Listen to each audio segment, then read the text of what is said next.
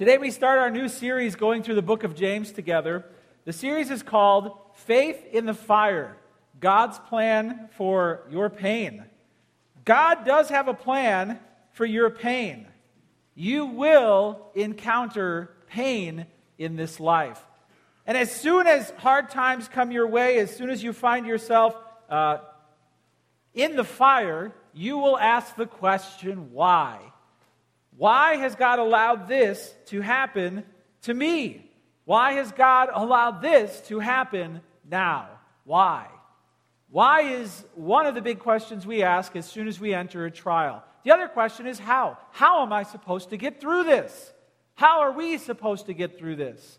How is the person I care about supposed to make it? Why and how are two big questions we ask ourselves.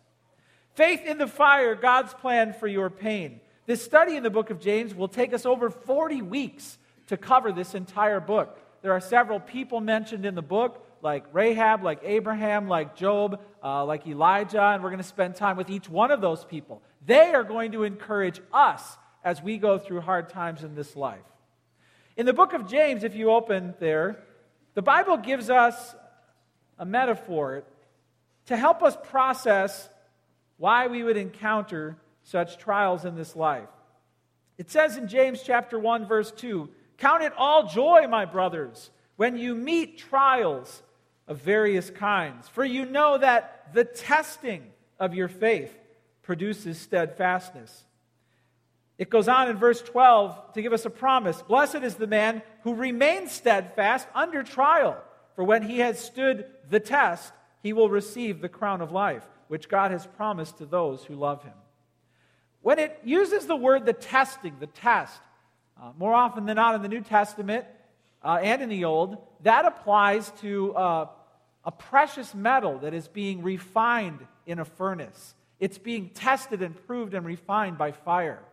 I have a video here of gold going through the process of being refined.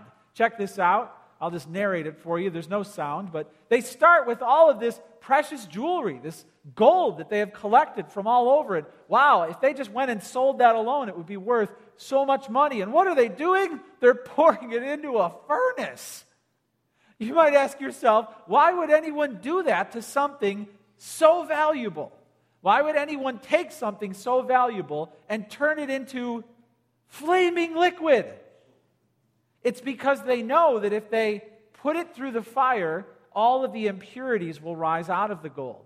If they put it through the fire, it will become something in the end which is far more valuable than what they started with. Do you know the value of a bar of gold today? It's, it's upwards of about $469,000 if you get your hands on one of those purified bars of gold. Good luck. At the beginning, you're wondering, why are they massacring this value? It's because in the end, it's something that's more precious and more valuable. Your faith is the same to God. Why would God allow fire into your life? Why would He allow such pain, such hardship, such confusion? Because your faith is being refined, tested. It's becoming something more valuable than it was in the beginning. Psalm 12:6 says the words of the Lord are pure words, like silver refined in a furnace on the ground, purified 7 times. This is the way the Bible describes the value of God's word and this is the way that the Bible describes the value of your faith. The truth is flames make it better. What we're going to talk about today is who James is and why we should listen to him, and then what he basically says. This is an introductory week where we look across the whole book and we prepare ourselves for what's coming in the weeks ahead. So let's pray now, and then we'll see what James has to tell us about trials. Father, I know that when we talk about pain, disappointment, heartbreak, we're talking to each person in this room. Whether it's the pain of the past that has never fully been dealt with or understood, whether it's the pain of right now whether the fire right now is hotter than ever, or whether you are getting us ready for whatever is right around the corner. We pray, O oh Lord, that you would soften our hearts to hear your fatherly love for us through this book. And we pray this in your name. Amen. Okay, are you there? In the book of James, chapter 1, In verse 1, it says this James, a servant of God and of the Lord Jesus Christ. So we know our author right away. He just says James.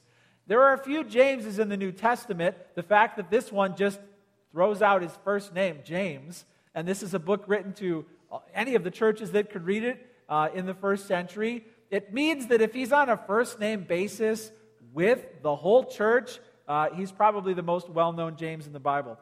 Um, there are three basic options. James, the son of Zebedee, was the brother of John. James and John were the sons of thunder. The problem with uh, attributing this book to him is that James was martyred. He was the first uh, of the 12 to be martyred. So, because that happened so early, we don't uh, think that, it's, uh, that he's the author of this book.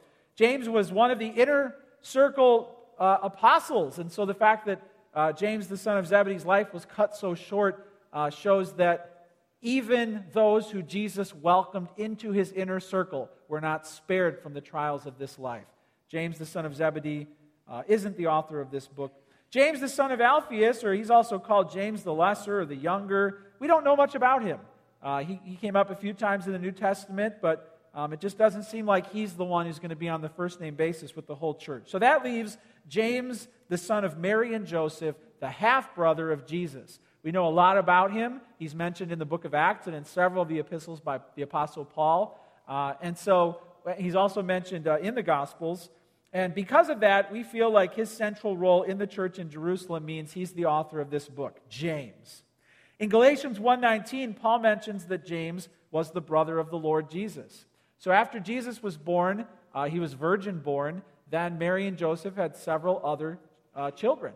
So Jesus had brothers and sisters, uh, four brothers that we know of, and a few sisters on top of that.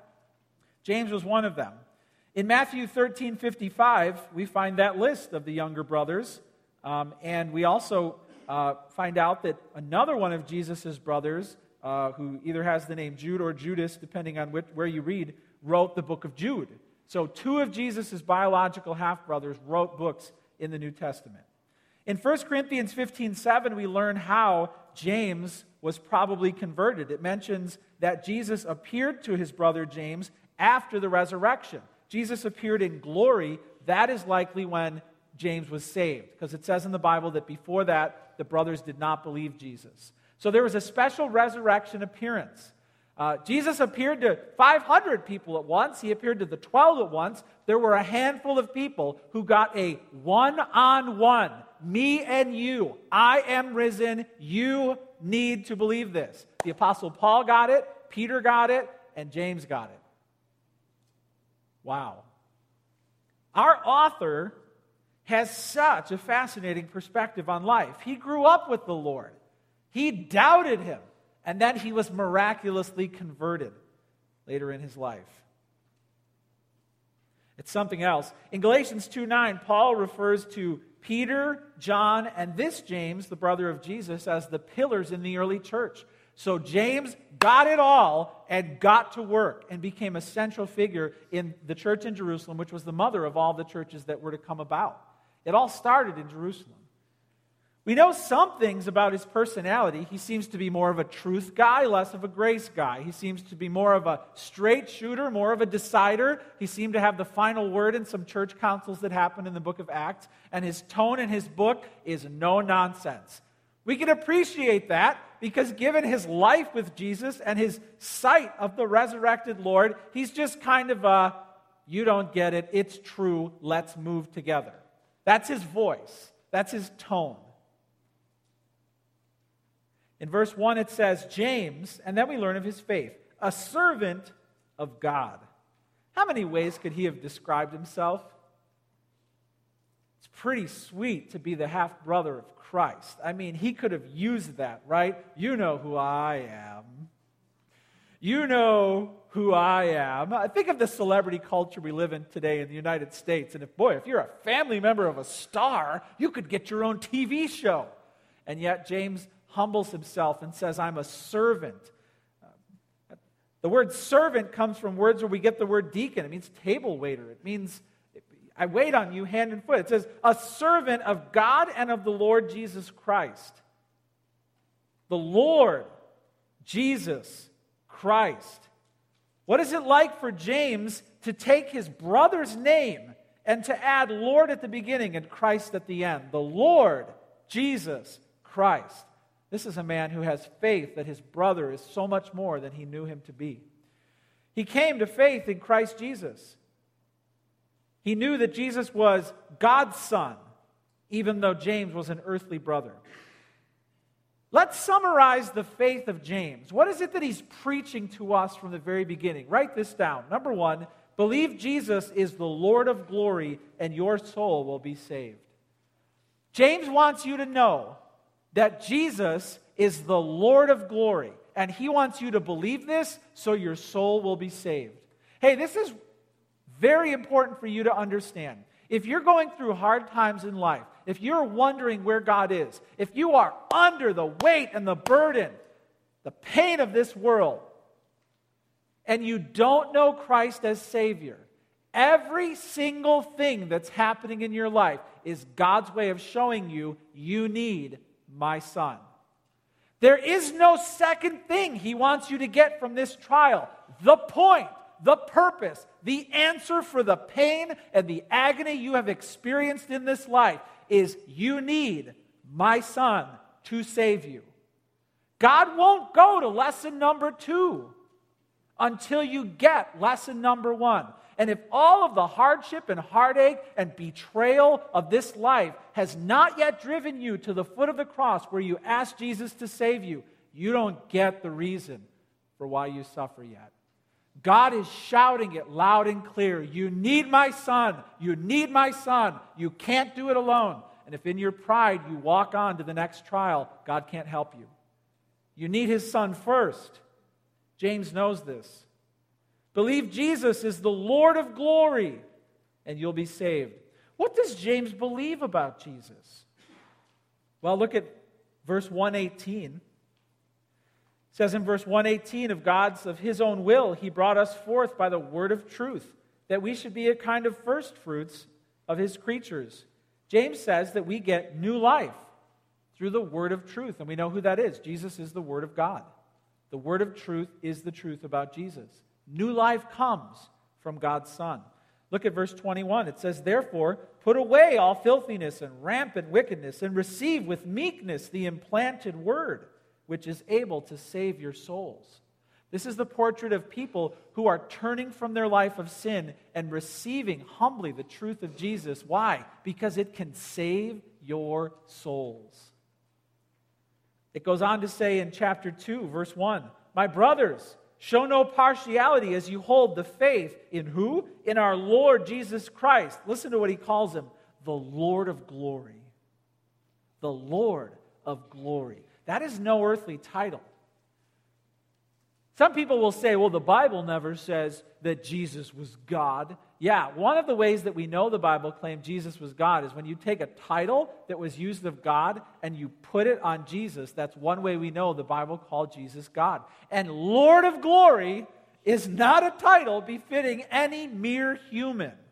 Lord of glory is a divine title of heavenly praise and sovereignty. James knew that Jesus was God the Son. And he knew we needed to have faith in this Son to be saved. It says in chapter 5, verse 9, if you skip ahead, chapter 5, verse 9, James gives a warning. He says, Do not grumble against one another, brothers, so that you may not be judged. Behold, the judge is standing at the door. And in verse 7, we know who this judge is. He says, Be patient, therefore, brothers, until the coming of the Lord. He knew that his brother would come back in power and triumph, and he knew that when he returns, he would be the judge of all humanity. James knew that his half brother Jesus would be the judge of the living and the dead, and the judge of you. You will one day stand in judgment before Jesus Christ. It goes on in chapter 5, verse 20 to say this Let him know that whoever brings back a sinner from his wandering will save his soul from death and will cover a multitude of sins. How do we how do we help other people? We bring them back from their wanderings of sin and we bring them to faith in the Lord Jesus Christ. Why? Because this is the only way their souls can be saved. This is what James is preaching to us. He's preaching that if you don't believe my brother is the Lord of glory and entrust your soul to him and turn from your life of sin, you'll never be saved. We have to start faith in that crisis. Now, some of you maybe are unconvinced. Maybe you have never given your life to the Lord Jesus Christ. Maybe you have never surrendered your everything in His presence. One strong, powerful proof, one reason that I would challenge you to consider for trusting Christ as Savior is His own brothers didn't believe it, and then they were convinced. His own biological brothers who knew him and thought he was crazy after he died and rose again were convinced. So convinced that James died a martyr's death. He let men, Pharisees and scribes, heave boulders at his head until his skull was crushed and he died in a bloody pool on the ground rather than renounce his faith in Jesus Christ. Try and convince one of your siblings that you're the Lord of heaven. After you stage your own death, then try and get two of them to buy it. Well, people are gullible. People fall for stuff all the time. Yeah, you know your siblings. Will one of your siblings be able to convince you that they're the ruler of the universe? I don't think so. It's a strong proof that Jesus' own brothers believed it was true. They couldn't be duped. And one of them, at least that we know of, died because he wouldn't let go of this truth. We know that he didn't believe. James was a non believer because in John 7 5 it said, Not even his brothers believed him. But we know that James humbled himself and became a slave, a servant, a table waiter of Christ. What was it like to be the younger brother of Jesus? Maybe you have older brothers. Maybe you wish you didn't. The last thing a younger brother wants is an older brother who rules the universe. Imagine the Charlie horse Jesus could have given James if he really wanted to. What was it like living in the same house as Jesus? He never did anything wrong. You think your older siblings got more love on Christmas from time to time? James's older brother invented Christmas. Mary had to play favorites or she couldn't get into heaven. She had to love Jesus above all. No chance at beating out older brother for the favorite in the family. What was that like?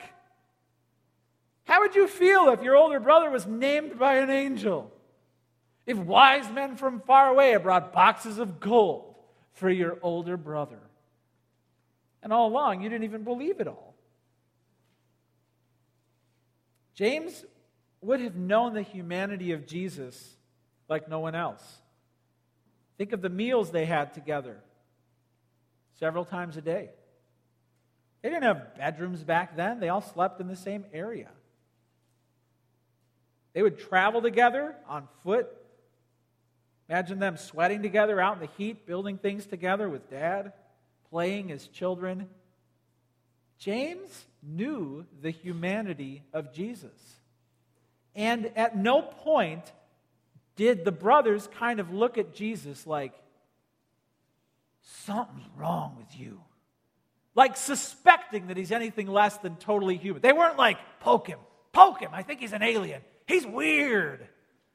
He was just human to them. I imagine there were times when James, though, found Jesus at his side, perhaps when James was most in need or the family was most in need.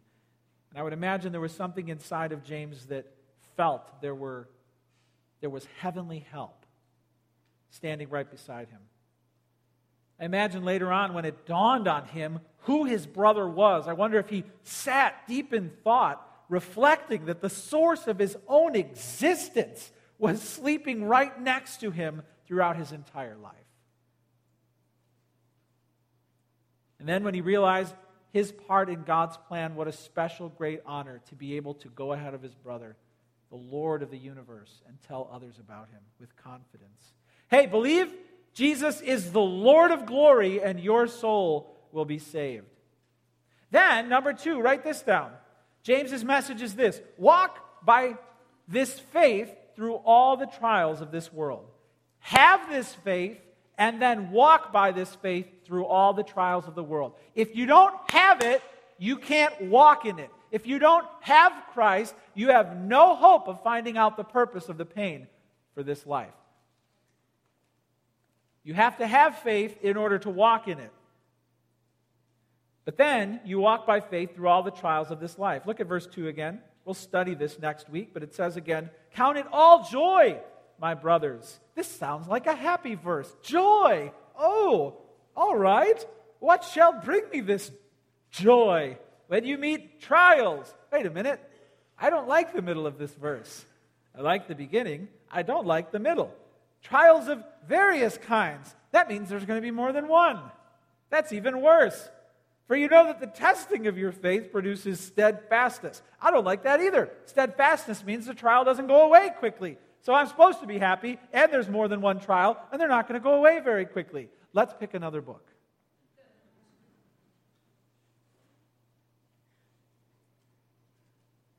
What does it mean to walk by faith?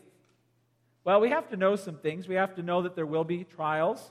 Don't be surprised when the pain comes. We have to know that they will be a variety of kinds. The, the word means many colors. They will come from different parts of your life, different people in your life, but they have a purpose, a divine purpose. It says the testing of your faith, test, trials, test your faith.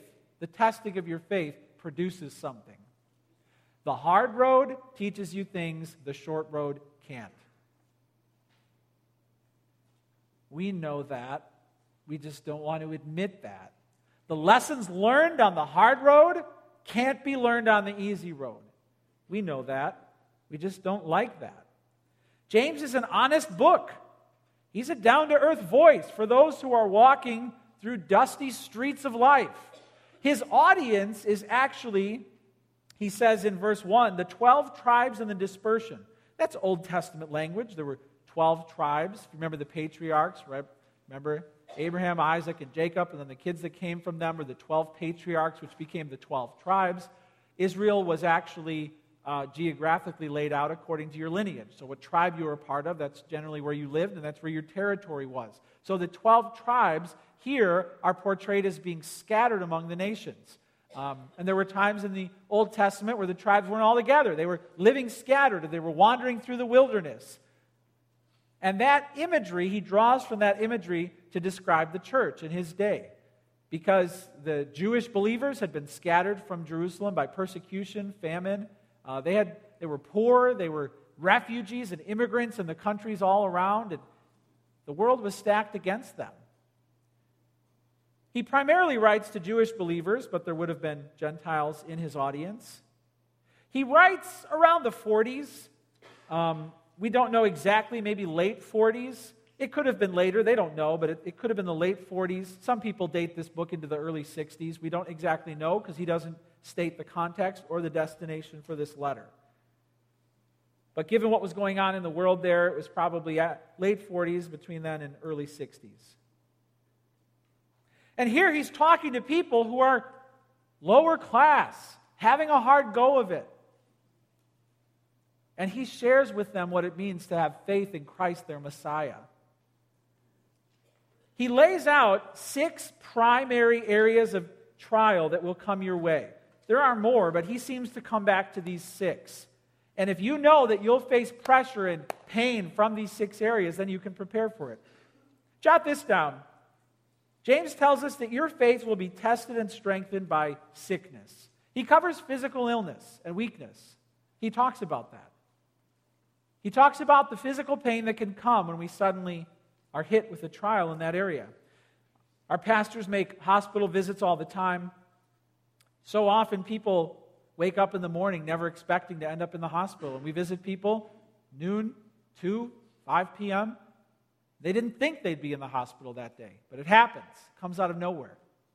And we visit other people who are in the middle of a extended trial and maybe this hospital visit is just the next one and there is there's a seemingly endless series of treatments and setbacks and news and appointments one after the other trials with your health can come out of nowhere and end quickly, or they can come slowly and stay over time. In eighth grade, I woke up one morning and I couldn't stand up. I got out of bed and I went to stand up, and instantly I felt like I was just going to lose it. So I went like this, and I tried again, and I could not stand up. So I walked into my mom's bedroom. Mom, what? I can't stand up. What do you mean you can't stand up? Stand up. I can't stand up. I will instantly throw up. What are you talking about? Stand up. I can't stand up. So I had to go to the doctor like this. Walk into the doctor like this. Sit down with my head down like this. I walk into the doctor. He's like, stand up. I can't stand up. After a few tests and pokes and prods, he's like, you're going right to the hospital. It was a right to the hospital moment. And they were spooked. They, they ran all of these tests, tested me for cancer, tested me for everything, didn't tell my parents what they were testing me for. They didn't know what it was. I was in the hospital for a week. Came out of nowhere. And thankfully, they think at the end of the week that it was just a really nasty virus, and who knows if they did something to help prevent what, it, what could have happened. But all I know is I woke up and I could not stand up. Out of nowhere, there goes a week of my life. I shared with you a few years ago when I scratched my eye so bad that it got infected with two types of bacteria, excruciating pain. Light felt light felt like hot pokers going into my eyeball. And then on top of it, I had an allergic reaction to some of the things they were putting in my eye to help. I had to wear an eye patch like a pirate for like a whole month. And when I so I ended up going to, this isn't the way I thought the day would start. Couldn't sleep all night three doctors, same day, ended up with a specialist. He gave me eye drops, and then he gave me his cell phone number on a piece of paper and said, Call me if it's not working. What do you mean not working? Like if you begin to lose sight? Lose sight? What are you talking about? I found out later they thought my eye had MRSA that was eating into. Took three months, but they got it all cleared up. Hey, has your faith been tested by physical trials? Are you in the furnace right now? Do you have the fog of confusion that comes when you're trying to get answers of what is going on? Are you experiencing the fear of things getting worse? Are you stuck in the fatigue of treatment that seems like it will never end? James is going to speak to you. God is going to speak to you. Your faith will be tested and strengthened by sickness. Jot this down. Your faith will be tested and strengthened by money. James brings up money a lot because he speaks to mainly poor people that are in his audience, but then there are a few wealthy, and their relationships uh, are complicated in the church. He also knows that it's very easy for, um, for these people in, to get exploited. Many of these folks were perhaps in James's church in Jerusalem, and then they got scattered around, and so they would receive this letter almost as like, you know, a, a sermon from their former pastor. The book of James has been called the Proverbs of the New Testament. He covers so many topics, one after the other, and they think that it was his sermons to people that were actually then put down into written form, and now it's like a, a book of wisdom literature. So you can you could almost hear his voice as he's saying this to people who know him and love him. And he's reminding people who are having a hard time financially that this is a test of your faith, not to give up. Your faith will be tested and strengthened by money, whether you have too much or too little. Maybe you've lost your job. Maybe your taxes have gone up. Maybe your retirement has taken a hit. Maybe your car has died. Some of us in this room are living paycheck to paycheck. Others are already months behind on some bills. And it's getting heavier and heavier. For some of us, retirement just keeps getting pushed back farther money. Maybe this is the fight in your marriage money. Is your faith being tested by money? Are you worrying about it? Maybe not. Maybe life is good. Maybe honestly, you would say, I'm in a great place. I don't have many worries. Where things have turned out better than I thought. Business is booming the Bible says that is one of the hardest tests to pass. Don't think that you are out from the exam chair, you are in it. And many men, godly men in the Old Testament, passed the hard tests of suffering, failed the test of prosperity. David could take the giant out on the battlefield, but you put him in a palace and give him nothing to worry about, and he ruins his family with Bathsheba. He failed the palace, as did many other godly men. You will be tested and strengthened by having too much money and by having too little. Are you ready for that? Do you know God is at work in your heart through money? Well, James is going to talk to us about that. Write this down. Number three, your faith will be tested and strengthened by conflict. Conflict shows that you are a true child of God or not, and conflict strengthens your faith. Other people become problematic. Maybe you would say that you could give me the name of the person who is making it so hard for you to be the Christian you know you're supposed to be. Maybe they live in the same house as you. Maybe they're one of your kids. Who knows? Maybe it's a sister. Maybe it's a coworker or a boss. And I would be doing great on the road of faith if that person wasn't ruining it. Yeah, but what's really happening is that person is showing you a mirror into your own soul. You can't blame them for the challenges that you face. They are just hunting it out of you. And when we studied the teachings of Christ, we found out that if you don't love your enemy, you become your enemy. Just give your enemy a call and say, Enemy, I've been so inspired by you. Your ways have moved me. I'm now going to act just like you. You don't want that to happen. So it's a challenge to bite your tongue. It's a challenge to rein in your temper. It's a challenge to be gracious to someone who is so mean or ungrateful. Think of Moses. What a hero! He leads millions of people out of slavery on the way to the promised land, and they hate him. They're grumbling. They want to kill him at times. We don't have enough food. Who put this guy in charge of us? We need to vote. We need to kill him, and we need to go back to Egypt. No wonder he's, he struck the rock. so angry. You've got some people you want to hit. I could just hit him once. Feels so good. Maybe I'm the only one. Your faith will be tested and strengthened by conflict. Conflict with others will prove and test and grow your faith at home, at school, at work. People who make it hard for you to be godly are helping you be godly. Jot this down next. Your faith will be tested and strengthened by words. Words is another topic that keeps coming up time and again in James. Uh, not just the words you use, but the words other use towards you. A lot of pain in your life will come from what people say or what they don't say. And there could be wounds you have from your childhood over things you heard and you've never let go of. Thing, or maybe you could be haunted by things you've said and can't take back.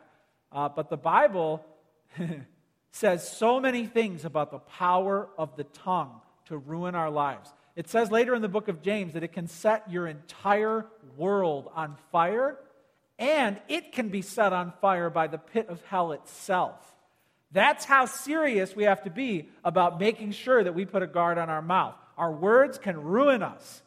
Have you been watching any of the debates? You know, the election's coming up, and boy, we hang on every word those politicians say, don't we? So last week, Jeb Bush got in a lot of trouble because, you know, he's been accused of being dull and uninspiring, you know, kind of George uh, Bush light. You know, he's just kind of, and so he's got this reputation. And then at one of his rallies, he tries to rally the crowd, and they really don't respond. And you know, did you hear what he said? Please clap. Please clap. oh, he wishes he could take that back. That's all they now need to say, yep, that's going to be the presidency. He's going to get as excited as he can, and you're not. And he's going to say, please clap. He can't take it back. He can't take it back. Your words will haunt you, your words will follow you. And the words that other, others use, they'll harm you. There will be pain that comes from words. And so James is going to talk to us about the trial of words. Here's the next one. Jot this down. Your faith will be tested and strengthened by love love. What I mean by this is there will be times when you need love from others. And you will have to choose will you allow that or will you reject that you need others? Will you be too proud to ask for help? There will be times when you need love from God's church. You can't get through it alone. That's a trial. Depending on others is a trial. And when you look around, there will be people in your life who will have a great need for your love. James has, even though he's a truth guy, he has an eye on the widow and the orphan and the servant who's being oppressed by the rich. He has an eye on the sick and the suffering. He has an eye on them. He has a loving eye on them. And are we going to see them? Are we going to see them? And are we going to act in love to help these people? Well, I've got my problems of my own. I don't have time to help people like that. Are we going to see the need and are we going to pass the test of love and show the love of Christ to those in the church and in the world who need us most? It's going to be a trial.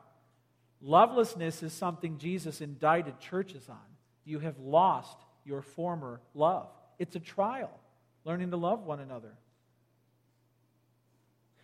Here's the last one. Your faith will be tested by money, conflict, words, love, sickness, and write this down time. James talks a lot about time, the future.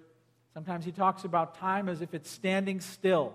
What do I do when I'm enduring a trial? Sometimes he talks about time as if it's fleeting away. Fast forward, and you'll be gone before you know it. But he talks about time. Your faith will be tested and strengthened by time. When God says wait, we immediately say how long. When God says not yet, we don't like his answer. Is God making you wait for something right now? Is God making you wait for something you need right now? Has He been making you wait for too long? You see, time can actually complicate and amplify any one of these other trials. Sickness plus time can be even worse. Conflict plus it's not going away anytime soon makes it harder. Time can be a problem.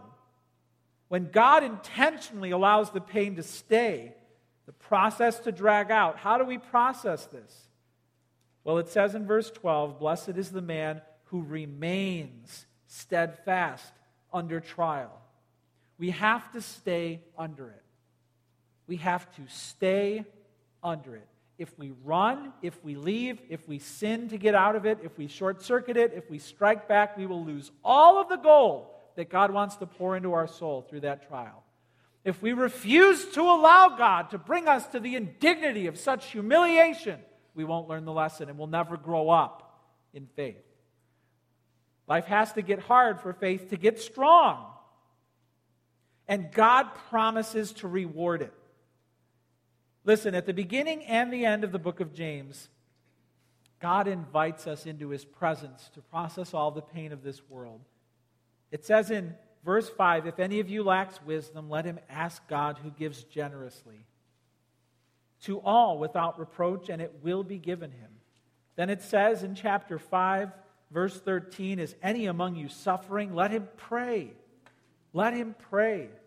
Let me challenge you here as we end the beginning of this series. Bring all of your pain into God's presence. And look around your life. Who is it in your life that is going through a trial right now that needs this series? Who is hurting through relational conflict, through physical illness, through financial problems?